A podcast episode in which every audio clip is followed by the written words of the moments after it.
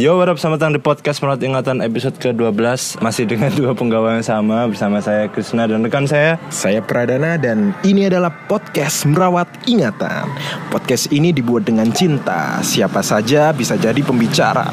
Namun dengan pembicaraan seadanya, direkam semampunya, diedit seikhlasnya, dan diedarkan semaunya. Jadi, silahkan didengar dengan sukacita. Yeay. Ya jadi eh BTW ya kita kan sekarang kayak dalam dua minggu terakhir ini kan kayak lagi semangat semangatnya ya kita rekaman podcast ya. Kayak kayak sering ya diskusi narasumber siapa yang mau diundang gitu kan, terus topik apa yang mau diobrolin gitu kan, tanpa kita memerhatikan traffic gitu sebenarnya. Jadi kayak ya udahlah. Gak peduli lah. Ya, ya udahlah kayak fuck traffic ya kita stick on our main purpose yaitu untuk have fun terus menjalin silaturahmi dengan teman-teman gitu kan. Tapi kalau ngomongin soal purpose, R, kawan kita hari ini tuh dia hidupnya purposeful banget. Jadi kayak dia di setiap karyanya hidupnya jelas. visi hidupnya jelas, terus karya-karyanya itu punya Satu yang belum jelas dia. apa? Mendaki ke Gunung Semeru. Waduh, Internal sekali. Boleh dikenalin R ini siapa sih kawan kita hari ini siapa sih? Kita kedatangan kawan yang bernama Hamasah Dinilah. Kalau teman-teman tahu nih, dia nih karyanya udah wah senusantara tahu lah karyanya. Yang terbaru ini Otavio Dutra pernah menggunakan jasa beliau ini. jasa pijet untuk membuat iya untuk membuatkan topeng yang eh, meredam lah meredam eh, cederanya Langsung tanpa basa-basi kita sambut ya bintang tamu kita selamat datang di podcast Merawat Ingatan episode ke-12 Hamasah Dinila. Sapa dulu dong. Halo semuanya. Kamu mau memperkenalkan Iya. dirimu sebagai siapa nih? Kan kita tadi bahasa basinya seperti itu. Ya, kamu perkenalkan lah kamu itu siapa? Tinggi badan. Ngapain cuy? Oh ya. Iya. Biasa aja kali ya perkenalkan eh, nama saya Hamasa Dinila. Dulu teman-temannya Mas Krisna Eh, sama Mas PR. Sekarang masih. Oh dulu dulu teman-teman. Dulu dekat, sekarang jarang ketemu. Karena faktor ini kan kegiatan aja Kegiatan aktivitas. aja. Benar. Kan karena gimana gimana. Takutnya jadi gosip. gitu. Oh iya benar. Gosip takutnya. Ini sekarang kesibukannya kerja di dua tempat. Sebenarnya kalau bilang kerja nggak bilang kerja nggak. Maksudnya aku sendiri nggak pernah menganggap itu kerja gitu ya. Hobi. Hobi, Kayak- passion ya, passion. apa ya aktualisasi diri aja gitu maksudnya udah punya apa ya bisa diimplementasikan di mana Hmm. yang pertama di awalnya ikut di lab Lab apa masih sampai ya? sekarang Lab lab lab integrated digital design apa? di singkatnya IDIC Itu bahasa mudahnya apa? apa ya eh, desain yang terintegrasi secara software Ah. Maksud ini ya? Iya iya iya. Iya. Integrasi itu kan kayak hubungan. berhubungan gitu. berhubungan gitu. desain. iya sama yang satu lagi eh, kerja di ini di rumah sakit UNER sebagai medical engineer udah gitulah kira-kira Apakah S2 ada rencana mengambil kedokteran? Kalau kalau kedokteran kan nggak mungkin ya. Harus ini harus dari S 1 nya harus kedokteran cuman kan sekarang eh, di luar negeri tuh udah umum ternyata kalau Jalur gitu. ya. bukan. Umum kalau eh, medical engineer tuh sangat membantu di apa praktik-praktik kedokteran gitu. Jadi saya sampai pernah diceritain sama dokter di sana di UNER. Kalau di sana tuh yang ngajarin mahasiswa-mahasiswa spesialis bedah pun udah engineer bukan dokter bukan dokter aslinya dokter gitu ya. bukan dokter-dokter Bu. Tapi tapi kan di labnya tuh engineer yang tapi kan ngajarin at least harus punya ilmu medis lah sedikit Iya. lah ya biar nggak ngasal juga kan. bener iya Ah. Nggak bisa kan berarti modal cuma baca Wikipedia. nggak bisa, Bisa, nggak karena bisa. Wikipedia kan bisa diedit sama orang umum kan. Nanti misalkan ada usus 12 jari dia itu jadi usus 13 jari kan nggak bisa gitu. Medis itu satu hal yang sangat objektif. Nah sebelum kita melangkah lebih jauh nih kita tanya-tanya Hamasa harus di kita klarifikasi dulu. Jadi kan eh, kamu bisa dibilang itu sebagai apa ya medical equipment designer juga ya berarti ya. Iya.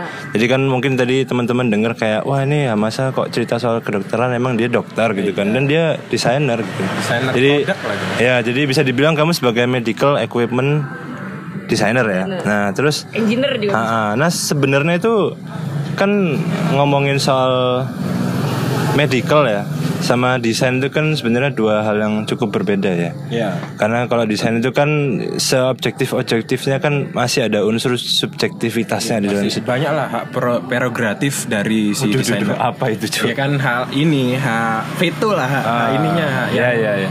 Terus kalau kalau medical kan satu hal yang sangat apa ya objektif lah bisa dibilang kan kan semua orang yang bekerja di medical itu kan harus sepaham. Kayak ibaratnya orang berdiskusi soal usus 12 jari. Kenapa kok disebut usus, usus, usus 12 jari? Kan karena pan- panjangnya sepanjang 12 jari, tapi kan ada yang enggak itu panjangnya 11 jari kok. Itu kan harus sepaham di situ gitu loh. Kamu penasaran nggak? Dulu jari siapa yang dijadikan Standar. ukuran? Iya. Harusnya itu ditulis loh Nah, di kalau- buku-buku.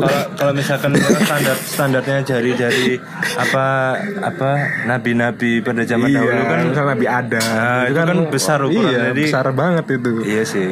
Iya kan harus harusnya dicatat loh di Iya. buku. Berarti kalau usus 12 jarinya Nabi Adam standarnya pakai usus 12 jarinya siapa? Wah, mind blown kan. Mind blown. nanti boleh ditambahkan di Wikipedia Nanti bisa ditambahkan di Wikipedia. Nah, itu eh apa ya? Sebenarnya mungkin eh tadi udah cerita ya awal mulanya tadi kan karena bergabung di lab ya. Ya. Cuma kalau kamu sendiri bisa dibilang kamu itu ada apa ya ibaratnya passion gitu atau ketertarikan nggak di sini nggak sih?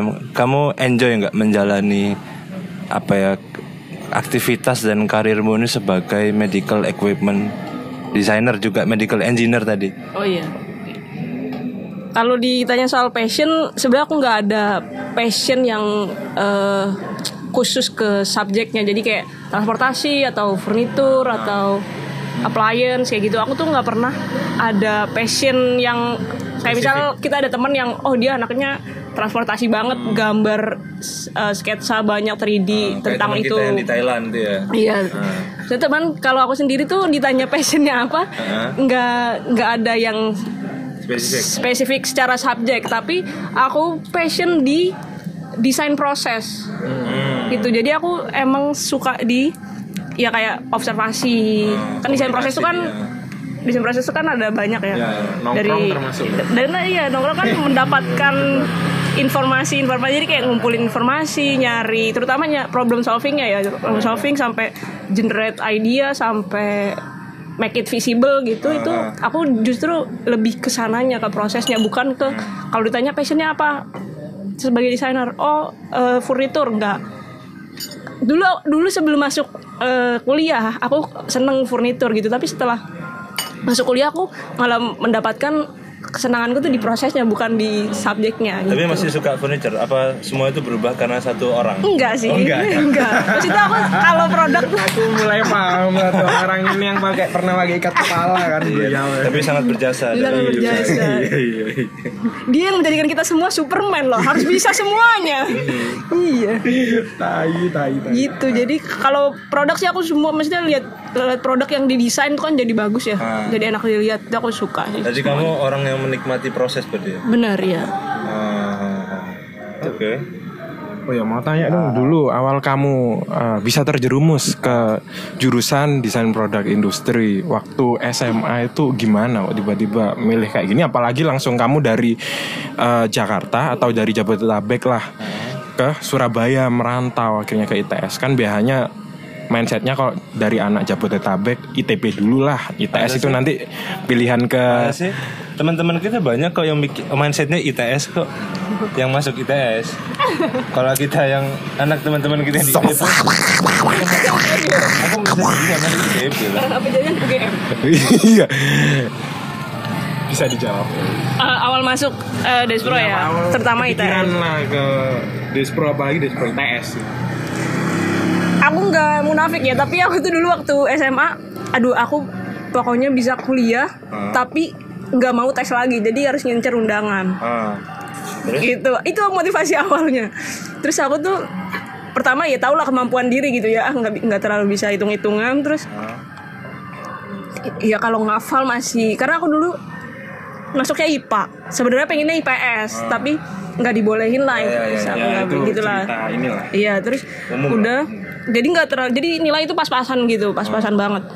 Terus gimana caranya nggak ada yang IPA banget gitu. Nah waktu itu ada waktu itu ada eh Ilits tapi dulu belum populer kan Ilits jadi dari 2013 eh, dua- anak 2013 datang ke sekolahan Siapa itu? presentasi Masih inget gak? Siapa yang mau populerkan Illit kalau boleh tahu?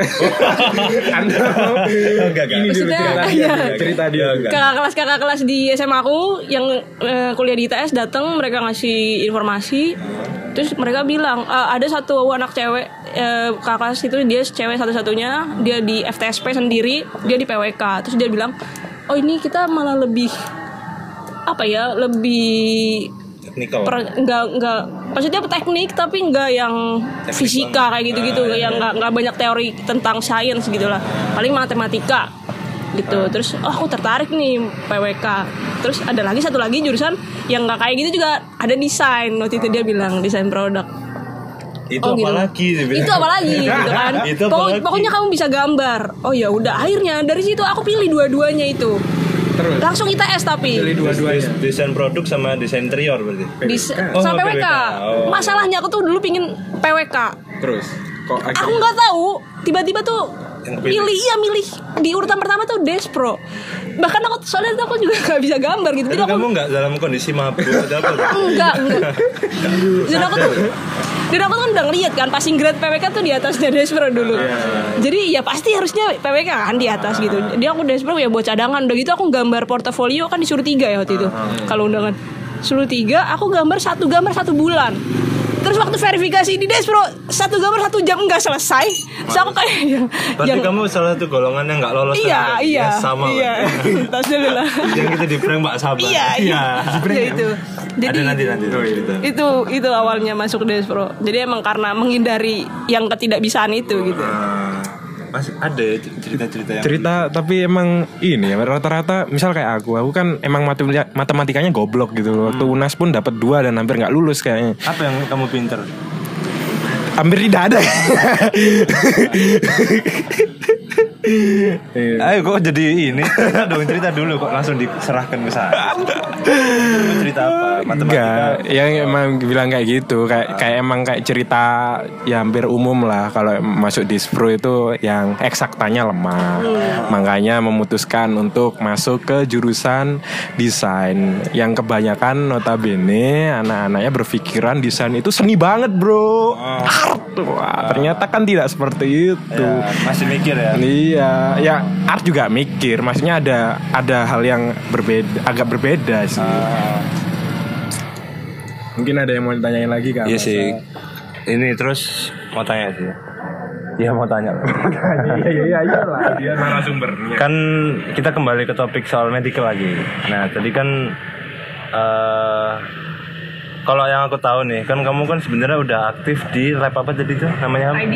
ID Integrated Design itu kan. Iya, udah udah udah lab- aktif di lab Integrated Design di jurusan desain produk itu kan udah cukup lama sebenarnya udah dari semester 6 ya semester 6 ya kayaknya Sudah tujuh. semester 7 ya sampai kamu lulus udah hampir setahun ini ya Berdua tahun. Eh, ya hampir ya udah hampir dua Tujuh delapan sembilan. oh maksudnya kan lulusnya lulusnya iya. kan ya pokoknya udah hampir dua tahun lebih ya Iya. hampir dua tahun lebih ini kan aktif di integrated design lab itu kan Hmm. nah itu kan setahu kan kamu dulu itu kan nggak ada cawe-cawe ke awalnya itu kayak nggak banyak di masih banyak di lab gitu loh Hmm. nggak banyak yang langsung terjun langsung ke bidang medis yang langsung ke rumah sakit ketemu Hmm. klien dari dokter-dokter nah itu kapan kamu mulai ketemu kapan kamu mulai ada kayak Kita tat- ikatan sama rumah sakit. ya ikatan sama rumah sakit itu kapan gitu Iya.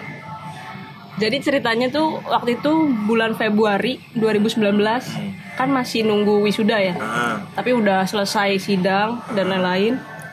Terus eh awalnya kan biasalah kita kalau habis lulus mau cari kerja atau mau pulang dulu gitu. Tapi waktu itu kan posisi aku eh Beneran? Oh enggak. kiper Kiper kan Mbak Sofi gitu. jaga gawang iya Eh, posisi aku eh lol- maksudnya judul judul tugas akhirku itu lolos penelitian di Ristek Dikti. Ah, udah didanain. Jadi udah pasti aku bakal tetap di Surabaya sampai penelitian ini selesai. Kontraknya kan sampai Desember. Hmm, Desember 2019. Desember 2019 awal akhir tahun ini. Ah, jadi udah pasti di sini. Terus waktu itu kebetulan pembimbing TA aku ah. dan yang anggota sekaligus anggota penelitian judul TA aku ini yang didanain sama Ristek Dikti itu eh, ngajak aku. Waktu itu dia ternyata ada ada ini. Lanjut aja ya. Lanjut aja kok. waktu itu dia ada tawaran aku nggak ngerti lah dia awalnya punya MOU Dikip, dikip, dikip, dikip di kepala. gitu.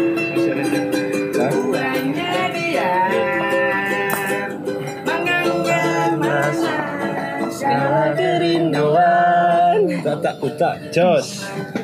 Lanjut. Ya, jadi dosenku ini eh di cerita sebelum eh, mengajak aku dan teman-teman itu, dia udah ada MOU duluan sama pihak rumah sakit UNER. Karena emang beliau kan eh, punya penelitian di bidang medis kan, beliau kan S2-nya biomedical gitu lah. Ya, Mungkin iya dong dokter masa penelitian bidang batu bata kan tidak mungkin ya. Gak Ya, ada mungkin. batu bata.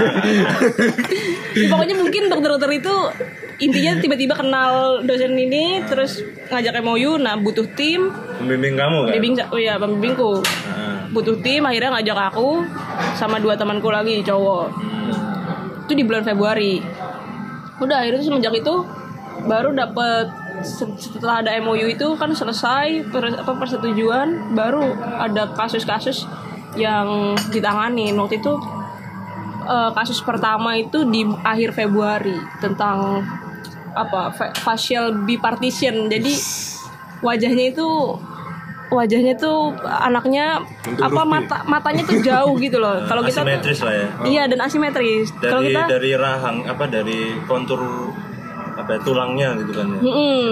Kalau kita kan jarak mata ke mata nih ya 32 sampai 35 mm. Kalau dia sampai 41 mm jadi jauh. Jauh-jauh kan. Nah, dan dan menjauhnya itu nggak nggak simetris. Jadi yang sini 5 5 cm, yang sini Hah? Dari 3 dari cm batas tengah dari batas nih? tengah. Iya, kayak gitu. Wow. Ini tapi yang agak keluar nih. Aku kan salah satu yang aku kagumi dari Hamasa ini. Kemampuan beradaptasi utamanya bahasa gitu. Kemampuan bermain futsal. Wah itu tidak tidak bisa diganggu gugat itu. Iya, Dia juara di ITS ya. Tapi kalau Surabaya keok kan. Enggak. Kemampuan berbahasa. Aku sampai kaget loh. Soalnya beberapa bulan yang lalu aku sempat ada project sama dia yang di nikahan kawan kita yang di Thailand. nah, itu Tapi nikahnya kan nggak di Thailand. kan? Enggak, enggak, enggak, enggak, enggak. di sini. Diam kamu, diam dulu. Lalu terus saya nyoba ngomong sama dia lah. Dia nanggepi bahasa Jawa, cuy. Tak kira, ah ini mungkin masih eh, tingkatnya belum intermediate lah. Ya. Beginner ya. Ternyata sudah expert, Pak. Dia langsung sampai dalam tahap ngomong bahasa Jawa yang nguku. Itu selancar gitu loh. Kamu ngomong apa ke dia bahasa Jawa, dia tuh ngerti dan bisa nanggepi bahasa Jawa balik Hmm. itu kan bukan kemampuan yang apa ya kemampuan yang biasa kemampuan umum gitu loh Nah, kalau gitu berarti habis ini kita ngomong rekaman pakai bahasa Jawa. ya yang dengerin Oh, yang dengerin gimana Iya, iya, Nah, iya. kamu itu belajarnya gimana kayak gitu itu dan men- menurutmu kemampuan beradaptasi kamu kok mempelajari bahasa Jawa itu untuk keperluan apa gitu? Ah, Hmm. ya untuk bertahan hidup lah. kan dia bahasa Indonesia bahasa universal Ah. kak di sini Bahasa Jawa. Jadi kalau bahasa Jawa tuh aku eh, mungkin agak beda sama yang lain gitu ya. Aku nggak ada background keluarga eh, keluarga Jawa. Iya. Maksudnya ibu bapak aku juga eh, lahir besar di Jakarta. Ah, Jadi orang Jakarta orang- asli. enggak sih, enggak juga sih. Enggak juga, tapi udah lahir besar di Jakarta. Jadi maksudnya emang nol. Jadi ke sini tuh bahasa Jawa nol. Jadi tahu bahasa Jawa tuh paling yang lali itu juga tuh. itu juga tuh kalau nonton di TV gitu, apa sih? Apa sih gitu. Oh, terus ya pokoknya nol banget lah. Tapi itu nggak tahu ya aku tuh selalu nggak tahu emang emang emang sukanya beradaptasi gitu. Jadi ya ya gimana? Awal-awal juga nggak ngerti sampai waktu itu satu tahun pas maba itu masih belum belum ngerti belum ngerti. Jadi pas tahun kedua itu baru mulai baru mulai tahu artinya aja tapi nggak bisa ngomong. Hmm.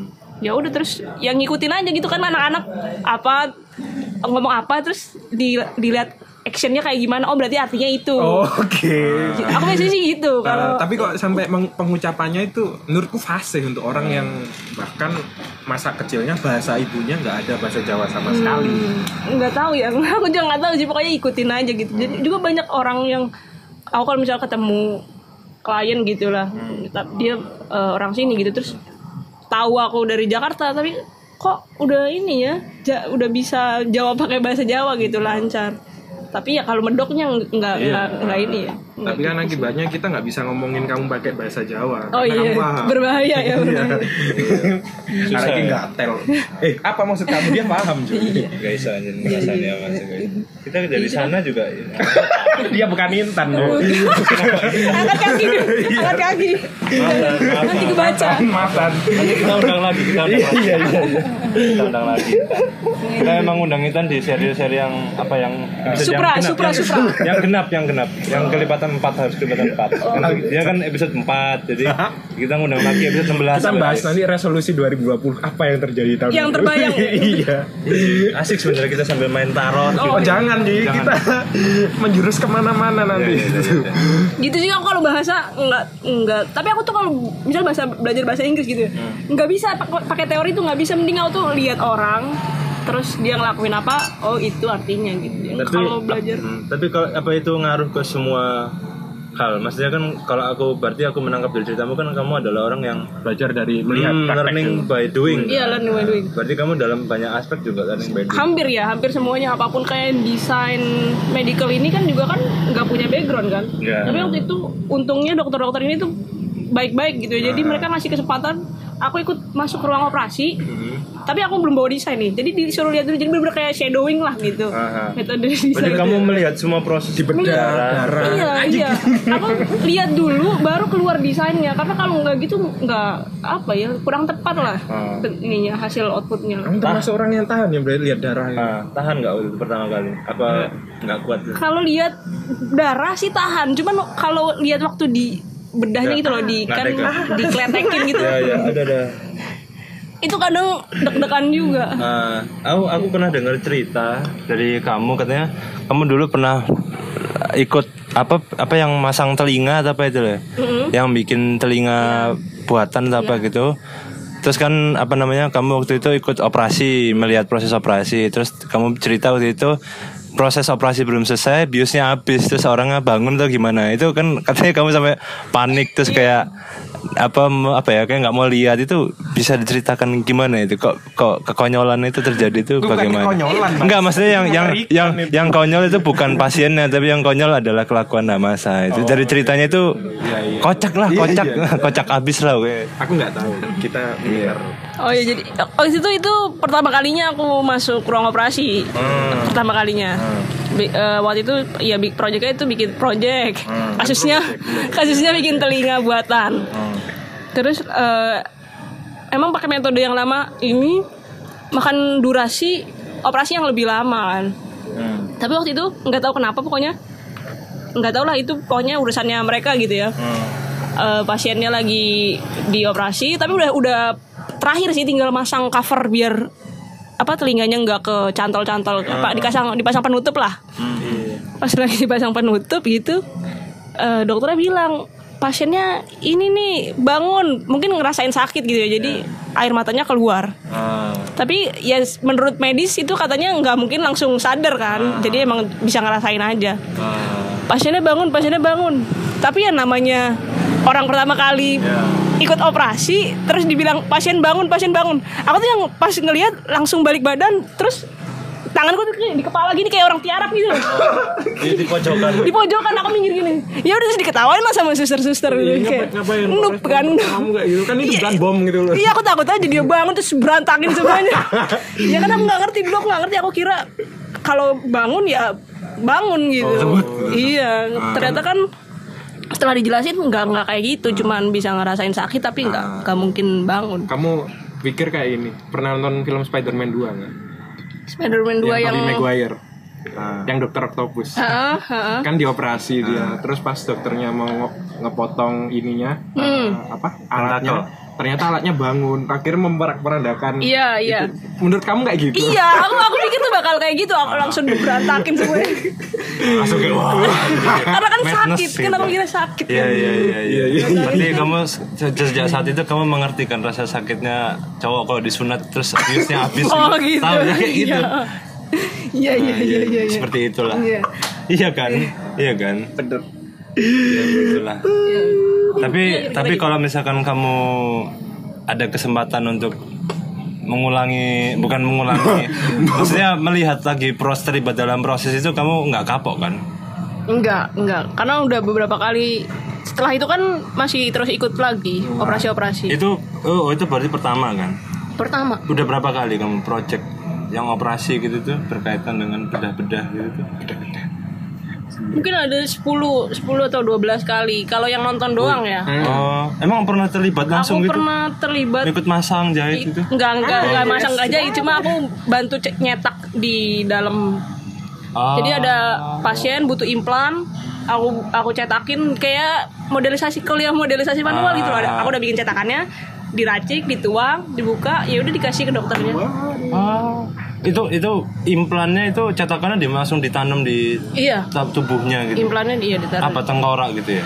Bukan ya? Ini apa tulang pipi waktu itu. Ah oh berarti langsung kering di muka dong? Terus nempel kan kulitnya cetakannya udah keras. Oh cetakan jadi udah. iya. Kulitnya berarti dikelupas dulu Ditempel Iya, ini- Ditutup lagi. iya Dibuka, dia ya. dibuka nih dari kepala sini sampai ke, Kelihatan ke telinga urat di dagingnya Seret-seret Lihat urat-urat. Kayak apa iya namanya? iya iya itu aku kalau yang terlibat sampai disuruh kan kalau jadi aku baru tahu ya kalau operasi itu ada ada macem-macem lah di situ. Ada perawat ada dokter. Aha. ada juga yang karena itu ke rumah sakit pendidikan jadi kadang ada yang bimbingan datang koas koas gitu ya? Bukan koas karena ini spesialis spesialis kan. Oh. aku tuh kan aku banyak kerjasamanya sama bedah plastik sama bedah saraf. Hmm. jadi mereka emang sekolah spesialis.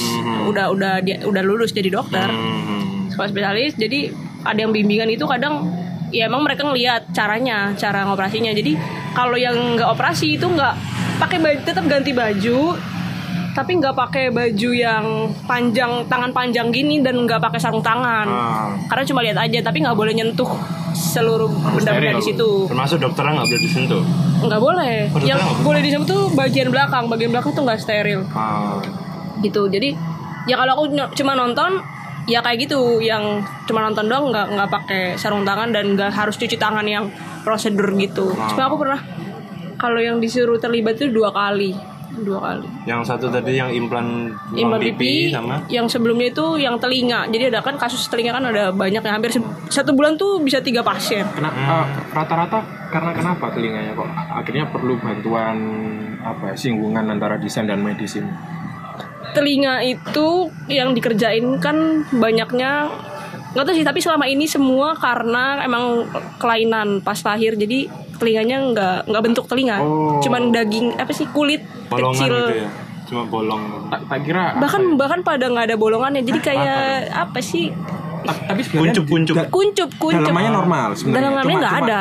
Nah, kalau kalau pas dibolongi nggak ngefek dong, cuma dia secara ngefek. penampilan aja. iya iya nggak bisa dengar tapi yang satunya. Salurannya juga nggak ada nggak ada. Kalau di CT scan dilihat itu nggak ada kelenjar macam-macam tuh di dalam nggak ada. Wow.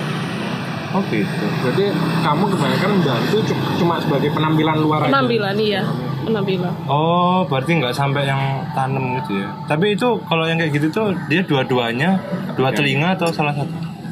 kebanyakan satu satu aja. Oh, gitu ya. jadi dan itu ngebantu kalau satu doang ngebantu sih kan karena mau bikin kayak apa ya kayak sebelahnya tinggal di mirror jadi di 3D itu di mirror Ah. di trace ya dijiplak lah bentuk Ah. telinga yang normal di print kayak Iya, gitu iya. Iyalah, telinga normal minta ada yang custom elf gitu.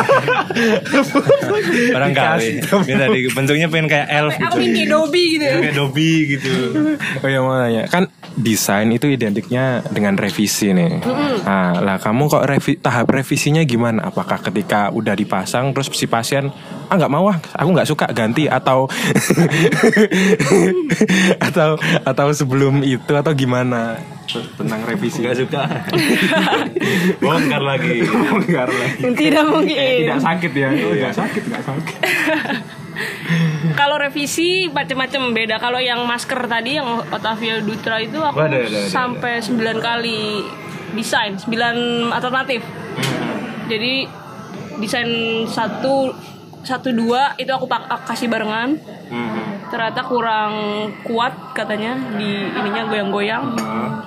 Terus akhirnya revisi lagi. Itu di foto, foto scan kan ya? Iya di CT scan. Eh, di CT scan ya? Hmm. Jadi langsung dapat bentuk kepalanya kan fit Hmm, di benar-benar fit lah gitu. Terus ya pokoknya ketiga keempat masih kurang strapnya lah kurang naik ke atas gitu jadi ngalangin telinga. Ah. Nah itu di desain ulang lagi strapnya dimiringin kayak gitu gitulah sampai 9 kali kalau yang Kalau revisi ini yang misal dia itu diimplan, dipasang gitu gimana? kalau yang telinga itu aku sampai 4 apa 6 6 desain kalau nggak salah. Itu udah dipasang belum kan? Udah dipasang, jadi pas desain Gimana? Kamu ceret nggak cocok di Oh enggak, jadi di pasien selanjutnya. Oh, berarti ini pasien produk gagal tapi ya udah. Iya kan trial, trial. Oh gitu. gitu ya terus. Oh berarti pasien-pasien ini termasuk dalam proyek penelitian berarti ya? Iya, bukan yang kelinci percobaan berarti pasien-pasien anda. bisa dibilang seperti itu. Bisa dibilang seperti itu karena itu kan rumah sakit pendidikan. Oke, dengarkan Iya. ya pasien-pasien. Langsung dimarahin sama dokter ya mendengarkan. Iya. Kamu jangan buka-buka rahasia bangsat. Ya tapi tadi kan ngomongin soal Dutra nih. Hmm. Iya. Apa kita, kita kita belum belum jadi mungkin pendengar ini nggak ada yang nggak banyak tahu ya soal. Hmm. Jadi Otavio Dutra itu adalah back Dari pem- apa adalah pemain Persebaya. Iya. Persebaya Surabaya berposisi sebagai back. Dia adalah sekarang udah naturalisasi ya. dia asli Iya, warga negara warga negara Indonesia dia aslinya orang Brazil tapi barusan naturalisasi jadi singkat cerita nih singkat cerita jadi Otavio Dutra itu apa cedera ya patah tulang hidung ya hidung tulang hidung Ya mungkin dong patah tulang kering tapi yang diurus hidung. patah tulang patah hidung pokoknya dia itu waktu pre pramusim persebaya lawan persela jadi pokoknya singkat cerita pokoknya dia ya itulah ada ada hubungan dengan Hamasa itu gimana bisa ceritakan mulanya. awal mulanya itu apakah koneksi dari lab atau dari bapak pembimbing tadi Ketika Otavio Dutra jalan-jalan di Despro, ah Despro nih mas. Tidak mungkin. kebetulan hidung kok kiwir kiwir maaf maaf Dutra. maaf, maaf Dutra maaf. Kalau yang proyek Ot- Otavio Dutra itu eh dapat setelah beberapa kali kerjasama sama dokter bedah plastik ini. Jadi emang udah kenal, terus waktu itu eh, Otavio Dutra operasi sama dokter ini kebetulan sama dokter ini terus eh, dokter persebaya, dokternya official persebaya tanya, ini Dutra mau tetap main, cuman kan emang kalau habis operasi itu eh, jangka waktunya 3 sampai 6 bulan itu nggak boleh apa ya, itu baru baru normal lah 6 bulan itu baru normal. Jadi selama sebelum itu nggak boleh kena benturan nanti takutnya eh, geser lagi. Tapi Dutra ini kan ya aku taunya eh, pemain utama gitu ya sangat-sangat dibutuhkan. Jadi gimana caranya biar lebih cepat bisa turun ke lapangan. Akhirnya dokter official persebaya ini tanya tahu nggak ya dok ke dokter yang operasi? Tahu nggak ya dok ini kalau untuk buat face guard tuh eh, siapa yang bisa di Surabaya. Karena dokter yang operasi kenal kita langsung eh, beliau nyaranin ke oh iya saya ada kok kenalan nih saya kasih kontaknya. Nah itu lah ya berarti. iya no pitching. Jalur dalam ya. jalur dalam jalur dalam. itulah pentingnya memiliki relasi. Relasi. Iya, relasi betul. tapi orang-orang hebat. Iya. Iya. Bener. Seperti Hamasa ini. Jadi ya udah nguru- ngubungin dosenku itu ya terus dosenku minta tahu yang ngerjain Ah.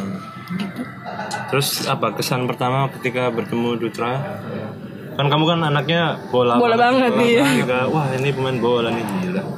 Apa karena dia bukan Rio Ferdinand ah biasa. Iya jujur aku aku sebelum dapat proyek ini yang sama persebaya aku nggak ngikutin Liga Indonesia. Tapi tahu Otavio Dutra itu Nggak tahu, nggak tahu juga, nggak tahu juga. Jadi aku nggak tahu deh sebelum waktu ketemu. Bambang Pamungkas tahu tuh. Kalau Bambang Pamungkas tahu, nggak itu kan urban legend. Eh bukan urban legend, udah legend lah. Siapa yang nggak tahu? Legend. Itu. Jadi ya setelah itu baru ngikutin terus sempat ya istilahnya apa sih kayak Datang-datang ke latihan. gitu ya. ya ya kan itu sebag- sebagian dari Riset. riset usability test namanya ngelihat enak apa enggak terus ditanya kurangnya di mana Itu berarti selalu ada komunikasi setelah si Dutra make terus latihan. Kamu harus ada di sana. Setelah dia latihan harus selalu ada komunikasi selama beberapa apa jangka waktu gitu. Iya, heeh.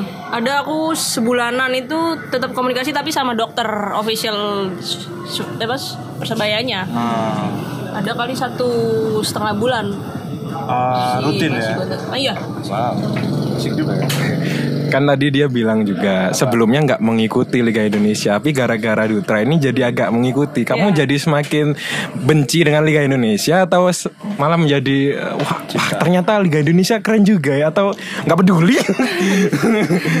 MU juga tetap kalah. Saya lebih peduli Jose Mourinho pindah ke Tottenham nih. Ah. Iya gimana tuh kamu kecewa enggak lah apain Lucu aja gitu. Iya iya sih kayak nggak nggak ada yang expect juga sih Mourinho ke kita ngomong bola apa ya aku mau tanya lagi, Bo, yang ini soal prosedur operasi karena aku kan punya teman, Iya. dia itu eh, di ngomong-ngomongnya sambil nyanyi dong aku punya Aku. Gitu kayaknya pernah deh sepermainan. Dia Iya, dia itu selalu. bangsa diem dia itu pernah lumpuh gara-gara bersin bersin tapi Aja. dia- itu ya nggak apa mendelik ya nggak nggak ini. Tapi Nggak. tutup mata kan. Nah itu katanya udah ada kerusakan yang cukup parah sebelumnya di tulang punggung yang mengharuskan dia itu harus operasi. Dan pas operasi ternyata produs eh, produser prosedurnya itu dia harus eh, telanjang dulu nggak pakai apa-apa pakai pakaian lab aja. Dan ditengkurepin terus ya udah nggak nggak boleh pakai apa-apa gitu pakai anu ini kepala juga. Nah, apakah ada apakah prosedur itu juga diterapkan kalau di operasi yang biasa kamu eh, amati atau tangani juga? Atau gimana prosedur eh, pro prosedur operasi? Kalau operasi, kalau operasi tadi yang dipertanyakan adalah kenapa harus telanjang gitu? Enggak. Kok prosedur pro Prosedurnya? prosedur operasinya apakah sama atau berbeda atau gimana prosedur operasi yang biasa kamu amati atau kamu tangani juga? Kalau yang kalau dari yang aku amati aku nggak tahu eh, detailnya ya. Karena aku tuh biasa diundang kalau udah siap. Jadi ya menghargai waktu kita juga lah kan dokter-dokternya. Jadi kalau udah udah mul- mulai operasinya baru kita diundang. Tapi yang aku tahu tuh sebelum karena aku juga pernah dioperasi kan operasi amandel. Amandelmu di ini dipotong. Diambil ya ya kan kalau operasi itu pertama kan harus steril jadi emang nggak nggak boleh pakai baju. Iya, iya. nggak boleh pakai baju. iya. Terus ya jadi pakai baju dari rumah sakit itu yang kayak jubah kimono Harus- kimono harus itu. telanjang gitu iya heeh. walaupun muka Iya. mukanya Iya. mukanya ya. kan masuk sebadan badannya Iya. jadi kan baju harus lepas gitu terus ya nanti dibius dulu terus baru setelah dibius biasanya satu jam kemudian baru mulai operasinya Hmm. gitu ya Berarti sembari nunggu biasanya makan gorengan sama ngerokok. Ya? enggak dong. Enggak dong. Terus dokternya oh ini yang bikin amandel kamu bermasalah. Oh iya gorengan gorengan ternyata telah merokok oh pantes gitu ya. Aduh gitu. ngomong ngasih deduksi gitu sambil rokokan. Pantesan kamu udah mandul wah. Ini apa ya? Eh, mau tanya lagi nggak soal kesehatan kamu dulu deh ya ini one less lah kayak soal kesehatan apa kamu ada pertanyaan lagi berkaitan soal kesehatan nanti ya, kok Ayo, ya. kepikiran Iya ya, aku sih ini kepikiran. Kalau kamu sendiri kan berarti kan eh, sering ke rumah sakit berarti kan? tapi tapi dia bukan yang sakit Iya, sebagai medical engineer. Nah, ada kita agak mistis nih. Ada pengalaman mengerikan nggak sama di rumah sakit itu? Yang yang kamu tidak terlupakan lah gitu lah. Pas sebenarnya biasa ya. Ah, ah, ah. Orang-orang terlalu hiperbola aja.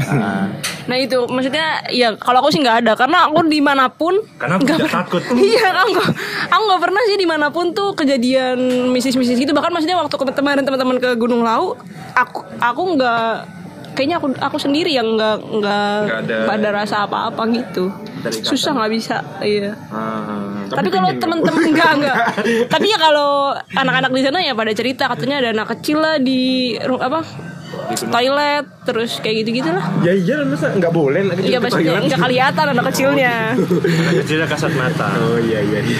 Bukan anak kecil biasa. Iya, tapi kalau aku pribadi, maksudnya mau itu di rumah sakit, di kuburan pun, maksudnya nggak, nggak Tapi pernah. sih. percaya adanya Percaya, makhluk. percaya. Aku mau tanya ini dong. Kamu biasanya eh, selama di sini kan namanya apa ya? Walaupun kamu udah akrab dengan kota ini, dengan lingkungannya, tetap aja mungkin masih tetap asing karena kamu saudara, kerabat dan tempat bertumbuhmu waktu kecil bukan di sini. Pasti pernah jenuh juga. Gimana kamu apa ya? Hiburan lah kok yang di sini. Itu biasanya ngapain aja? Hiburan di Surabaya. Non- yang paling sering guys nonton film kah atau apa itu termasuk Enggak, aku aku tuh kalau ngisi waktu luang, maksudnya aku nggak suka kayak nonton maraton gitu, malah kayak pusing gitu. Nonton orang lari maraton. gimana Atau ke bioskop, maksudnya aku tuh nggak nggak seneng hiburan-hiburan gitu lah, maksudnya aku lebih seneng ketemu teman-teman. Jadi pasti aku ke kampus, makanya kenapa kenapa aku kayak buset nih orang ke kampus mulu karena ya itu hiburannya gitu. Oh. termasuk anak yang suka nongkrong Hmm, karena kamu lebih mending nunggu muncul filmnya muncul di Indo Seksual. walaupun masih camp nggak apa-apa ya iya. Kalau bisa murah kenapa harus mahal? Iya. Kalau bisa gratis kenapa harus bayar? Prinsip. Itu yang bikin orang cepet kaya itu gitu. Hemat, ya, hemat mungkin. tapi kamu pernah kan misal nonton ke bioskop Iya, pernah. Emang dia orang orang Enggak, enggak. tahu teknologi. tapi kalau kamu ke bioskop eh, tipe penonton seperti apa sih yang kamu benci biasanya kan pasti ada ya kan kayak misal aku tadi habis nonton ini kan Ferrari sama apa itu aku ke bioskop Ford versus Ferrari. Iya, aku ben- benci banget tuh yang sebelah ada pasangan orang tua yang satu kayak emang penggemar balapan deh. Dia spoiler ke istrinya, "Oh, ini nanti kebakaran." Bangsat, diem dong. Iya, iya. Ya wes. Kamu itu mengganggu menonton saja. Yang sebelahnya udah tahu nonton masih buka HP aja, telepon ringtone gak dimatiin, nelpon di dalam kayak gitu dan berulang kali gitu nge WA atau segala macam. Nah, kamu tipe penonton yang kamu benci biasanya kayak gimana? Yang kakinya nendang Oh. nendang kursi kita. Tapi kalau sebenarnya kalau spoiler gitu ya ngomong mah nggak apa-apa sih asal jangan kedengeran. Maksudnya ya kalau ke temennya ya nggak apa-apa juga sih. Ya kalau kalau yang kasus yang orang tua tadi itu kan berarti suaminya excited gitu loh. Iya, Mungkin dia udah lama nggak nonton sama istrinya kayak Hmm. sekalinya istrinya mau dia tuh semangat banget ini loh mah jadi Iya. film ini tentang Ford versus Ferrari gitu. Ya kan tapi harusnya sama-sama tahu dong kan sama-sama punya hak gitu loh. Ah, Iya pokoknya jangan ter ya kalau mau ngomong-ngomong gitu masih nggak masalah cuman jangan berisik banget aja gitu. Gitu sih. Aku kalau ke bioskop, maksudnya kalau nonton di bioskop itu eh, nonton film-film Indonesia karena itu susah banget dicari. Iya dibajakan itu susah banget dan kalaupun apa sih adanya sekarang Netflix itu nggak jarang banget kan yang masuk ke Netflix gitu. Tuh, jadi belainnya kalau film Indonesia. iFlix kan ada. iFlix lah yang film lokal kan. Aku nonton apa namanya? Cek toko sebelah juga di situ Iya, iya, iFlix. Gratis lagi. Jadi eh, di iFlix kalau misalkan mau, mau paid promote ke kita, Iya, boleh boleh banget. boleh, boleh. Kita kebetulan engagement kita sangat bagus kok untuk kalian membantu brand kalian. Tapi kalau kamu eh, sebagai sesosok manusia yang apa ya, tentunya butuh refreshing. Kamu lebih memilih refreshing ke mall atau ke alam bebas? Ke alam. Kenapa? kalau apa ya nggak ya aku suka yang pertama sejuk ya terus Mall kan ya juga tenang sejuk. tenang tenang Alami, alami, terus ya indah aja sih dilihat tuh aku tuh kalau di ke mall apa sih mesti yang dilihat tuh kan barang-barang gitu Iya, ya iya, iya. dan barang itu tuh kan untuk dijual gitu jadi kayak dan aku kayak nggak nggak seneng aja sih belanja nggak tahu nggak seneng belanja Ah, apa kalau aku sendiri ya mungkin kalau ya aku juga bukan orang yang sering nge-mall dan suka belanja juga. Cuma kadang nge-mall itu karena kita nggak nggak punya pilihan lain Iya, Iya, ya kayak ibaratnya apalagi kan aku kan asli Surabaya nih. Jadi kayak ya mau ke mana gitu tuh kayak nggak ada opsi juga sih. Kalau aku sendiri sih seperti itu. Kalau kamu Er, kamu hiburannya apa? Kalau di rumah? Eh di kosan? Wanita. jutaan orang tidak punya Enggak, enggak. Saya bisa mengatakan bercanda, bercanda, bercanda. Tidak, tidak, tidak. Aku aku sebenarnya tipe orang yang emang lebih suka alam bebas sih. Karena di sana eh, karena aku juga apa ya orang Surabaya asli yang setiap hari kayaknya ketemu beton kendaraan. Dia kayak gitu dan di alam bebas. Kamu sapa gitu betonnya? Enggak kalau aku pribadi malah kalau alam bebas jadi kayak tempat detox buat aku karena kalau ke alam bebas aku selalu benar-benar mi- meminimalisir atau tidak sama sekali menyentuh handphone dan itu kebukti banget sih kayak kemarin pas main Kargo Puro selama lima hari sana PA ya? tai tai tai. Dan ini tapi bener-bener Senang. seneng mbak. Aku di luar ekspektasi nggak buka HP nggak buka apa.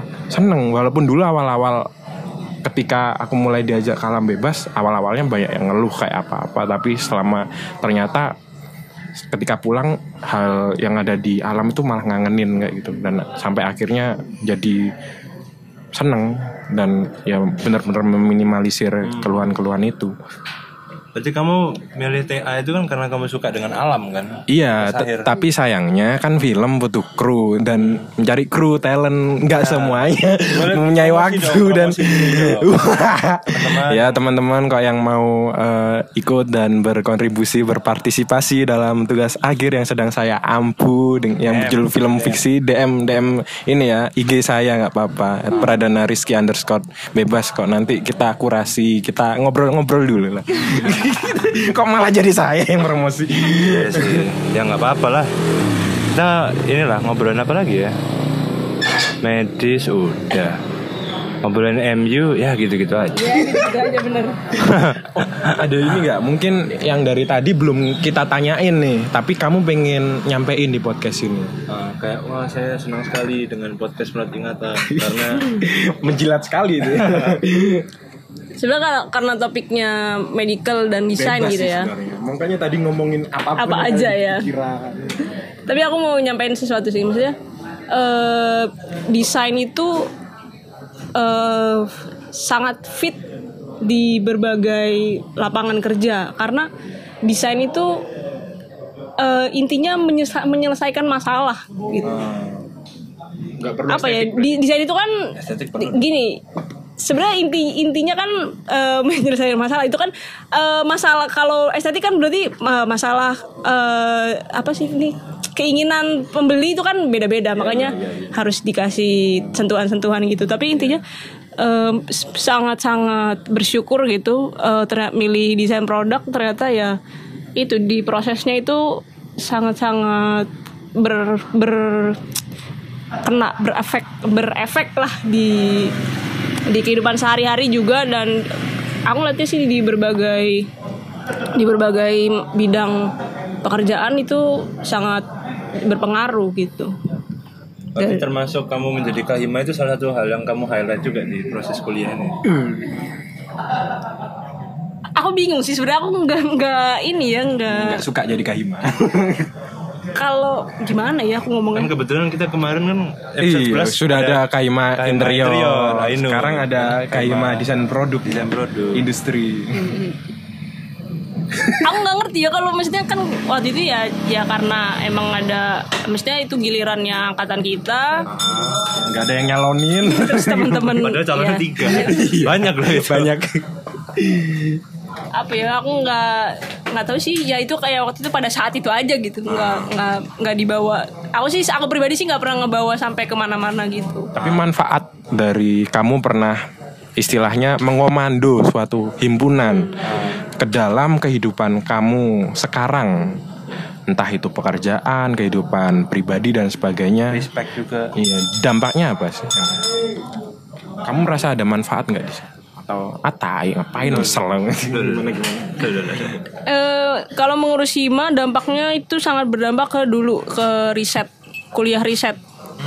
Karena itu dulu kan waktu sebelum jadi kahima tuh diajarin bikin apa sih me- melihat lingkung apa kondisi lingkungan terus eh, kondisi idealnya mau kayak gimana. Nah itu proses penyambungannya itu dari situation current situation ke ideal situation tuh di diajarin di situ di dalam membentuk hima.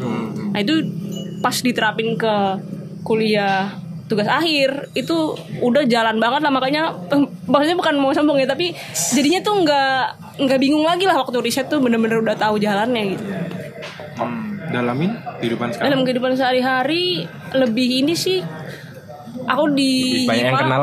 Iya, pertama lebih banyak yang kenal. Maksudnya terus di Hima tuh jadi lebih percaya sama orang. Maksudnya bisa lebih percaya ke orang. Jadi misal ada tanggung jawab ya aku nggak perlu harus kayak iya ngeliatin ngejagain terus. Karena kebetulan benar, benar. kebetulan teman-temanku yang waktu di Hima terutama kadep-kadepnya itu alhamdulillah tuh kayak punya visi visinya sendiri-sendiri untuk ngebangun departemennya gitu. Jadi kayak aku percaya aja. Boleh disebutkan siapa kadepnya? Kadep-kadepnya siapa, Bu? Iya.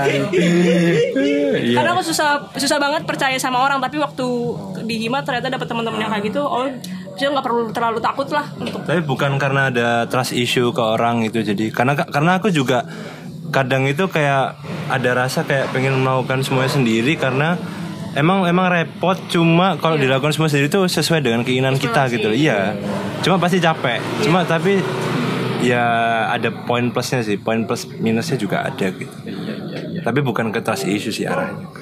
intinya intinya waktu oh itu ini kalau soal kepemimpinan ya intinya kamu bisa baca kemampuan teman kamu terus bener nempatin kemampuannya dia di bidang yang sesuai Hmm. itu yang aku dapat di Hima Akhirnya belajar berkonsolidasi lah. iya Tadi itu bisa dibilang menjadi Kaima momen yang paling diingat ya selama kuliah atau ada yang lebih memorable mungkin? ada ada yang lebih memorable Wah, apa itu? Apa itu? waktu pergi ke Jepang Oh. gara-gara lomba Dan saya sebenarnya bisa Iya, ikut. iya. Sebenarnya bisa ikut berangkat ke Jepang, tapi saya lebih memilih untuk kontribusi di lain hal. gitu. Iya, wah, wah. Tapi nggak apa, bukan. Ya itu kan, ya itu itu memorable banget karena itu tuh pertama kali keluar negeri. unexpected maksudnya gimana ya unexpected tuh itu tuh kayak receh banget. Dulu kan awal eh, Eh, dosen receh dong itu. enggak karena kejadiannya tuh receh gini.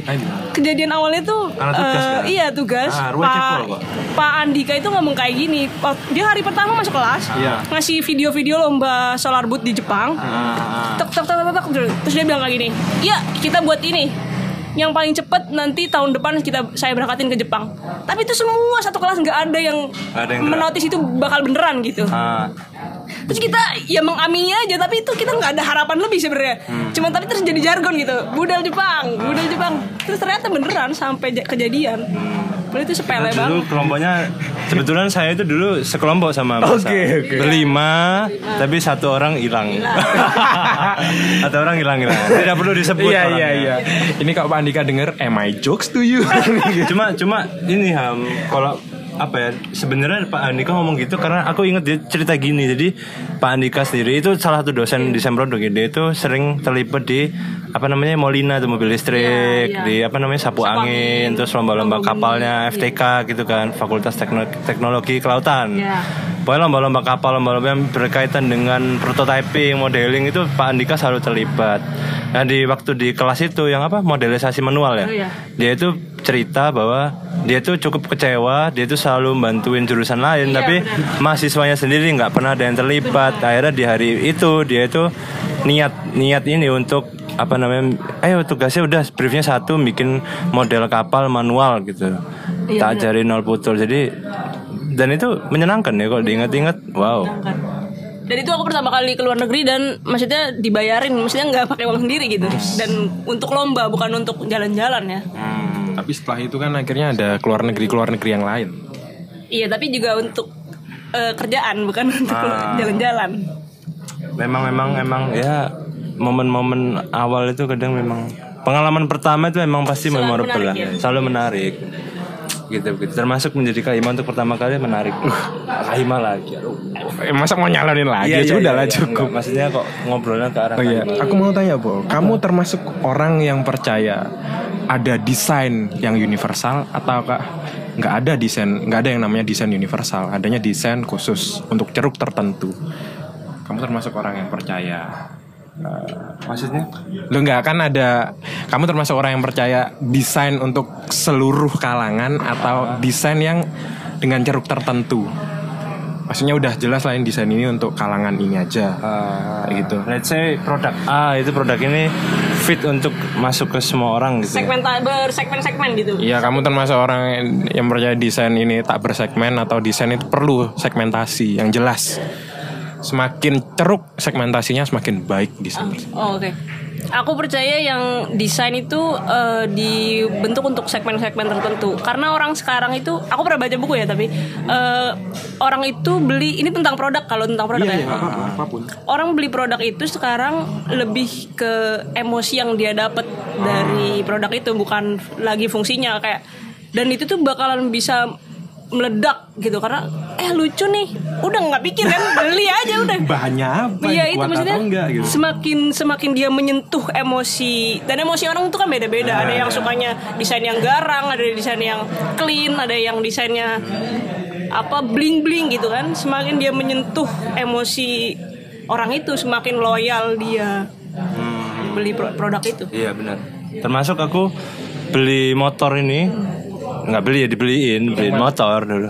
Jupiter Jupiter Z Jupiter Z1 ini ceritanya dulu tuh ya ini dianggap sebagai bonus lah karena masuk PTN jadi dulu tuh SMA kan mulai kelas kayak tengah-tengah kelas 2 itu mulai naik motor. Dulu mobilnya eh motornya itu Jupiter Z Jupiter Z lawas sampai tahun 2005 terus masuk kuliah habis itu dijual terus ditawarin untuk ganti. Nah waktu ganti tuh aku sebenarnya aku nggak ada pikiran lain buat milih motor lain selain Jupiter Z nggak tahu pokoknya Jupiter Z juga tapi baru nggak masalah. Tapi karena aku dalam pikiranku ya karena aku udah punya emotional value lah dengan Punya memori bersama. Ah, memori bersama dengan Jupiter Z ini. Karena ya kayak misalkan pengalaman belajar motor pertama kali yang sok-sokan cornering cornering terus jatuh, terus yang ditilang pertama kali. Karena dulu eh, dibolehin pakai motor cuma nggak sama bapak nggak boleh nembak SIM. Jadi nunggu sampai punya KTP dulu baru boleh ngurus SIM. Jadi ya banyak ceritanya gitu. Jadi makanya waktu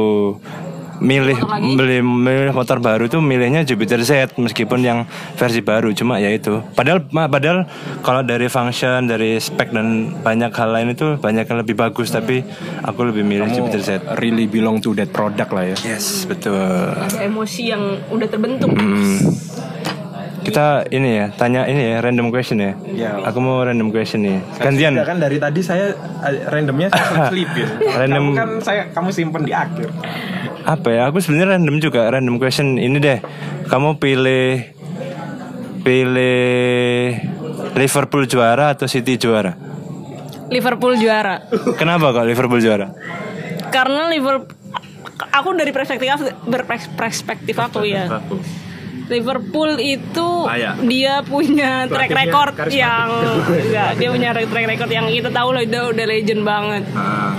Terus eh, secara nilai historis ya? secara nilai historis dia legend dan dia bisa bangkit dari papan tengah ke atas lagi Ah. itu sesuatu gitu. ya ya, ya.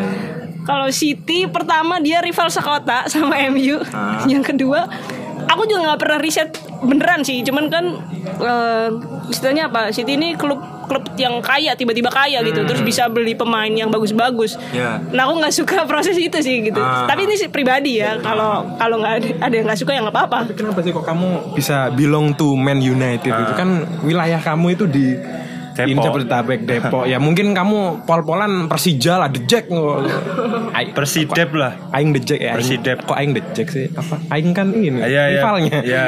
Gua, gua The Jack kan ya pokoknya gitulah Kue Jack Mania. Ya kenapa kenapa MU? Apa karena di tahun 2000-an itu MU adalah salah satu klub paling populer pada masa itu. Sekarang kan nggak seberapa. Iya benar. enggak enggak menarik itu aku suka MU karena nonton acara Trans 7 dulu ada namanya apa Sport 7 ya pagi-pagi sebelum sekolah. Pagi-pagi pasti ya. nggak ada dulu. Enggak. Dulu Yakuya masih hipnotis hipnotis Oh, iya, iya, iya, belum bakar-bakar. Iya, belum belum jadi hypebeast kayak sekarang Uyakuya. Belum Supreme ya. Iya, belum Supreme. Justru aku ngelihat justru aku pokoknya sebelum aku suka MU biasa kan ngikutin kakak gitu ya. Awal awal tuh aku kenal malah klub-klub Serie A. Ah, kamu Dan- cowok, cewek? cowok, Kakakmu cowok. kasih Milan dong tadi. Dulu dia suka Aduh, aduh, aduh. Kakak seleng juga. Kakak. Iya iya iya. dulu dulu taunya klub-klub Serie A terus taunya ya Del Piero kayak gitu Juventus terus punya topi Inter Milan kayak gitu-gitu terus tiba-tiba kakakku tuh suka Arsenal Hmm. karena Thierry Henry itulah Hmm.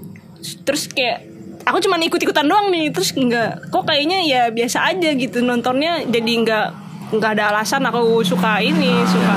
Suatu yang tadi acara sport 7 suatu pagi sebelum sekolah nonton sport 7 itu terus aku ngeliat Rooney main.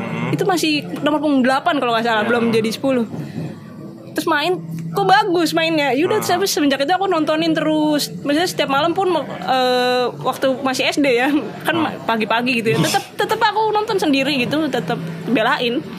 Sendiri. Tapi gara-gara cuma ngelihat Rooney main di highlightnya itu doang. Tapi itu apakah momen yang kamu kayak wah ini gua fans MU gitu? Atau itu kayak eh duduk kayak momen yang bikin kamu suka aja.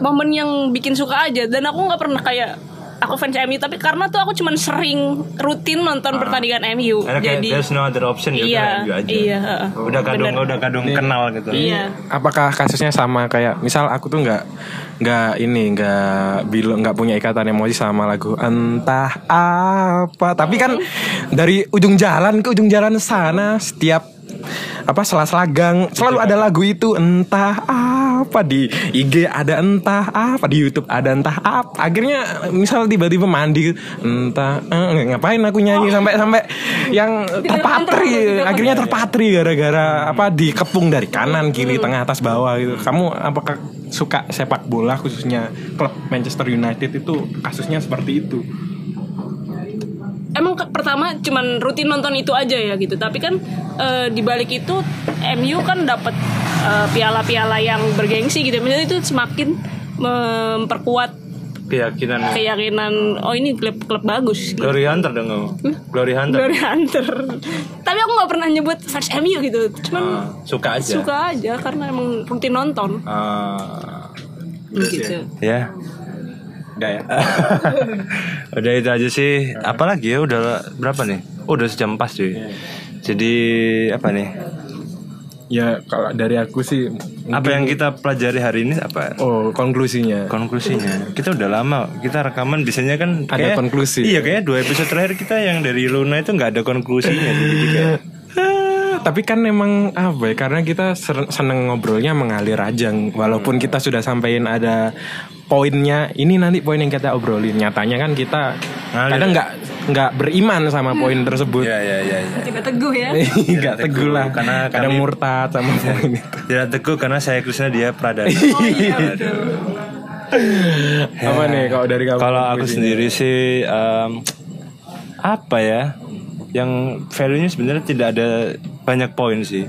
Bahwa pertama ya desain itu emang eh, memang diciptakan memang dicap, emang ada untuk solve things lah, untuk membantu Salah satunya di Ah, medis. Ah, salah satunya di medis. Ibaratnya ya se se apa ya ibaratnya se fleksibel itu loh desain sampai masuk ke hal yang sebenarnya bisa dibilang nggak ada hampir nggak ada kaitannya sama sekali tapi ternyatanya bisa gitu Oh loh. iya, ah, gara-gara Hamas aku jadi ingat. Aku berapa minggu yang lalu sempat ditanyai anak teknik fisika. Eh, aku lupa. Dia angkatan 2016 deh kalau nggak salah. Aku kenal gara-gara ke festival film. Terus kenalan sama dia. Aku lupa namanya siapa tapi Budi Budi nggak dia tanya gini, Mas. Yatno.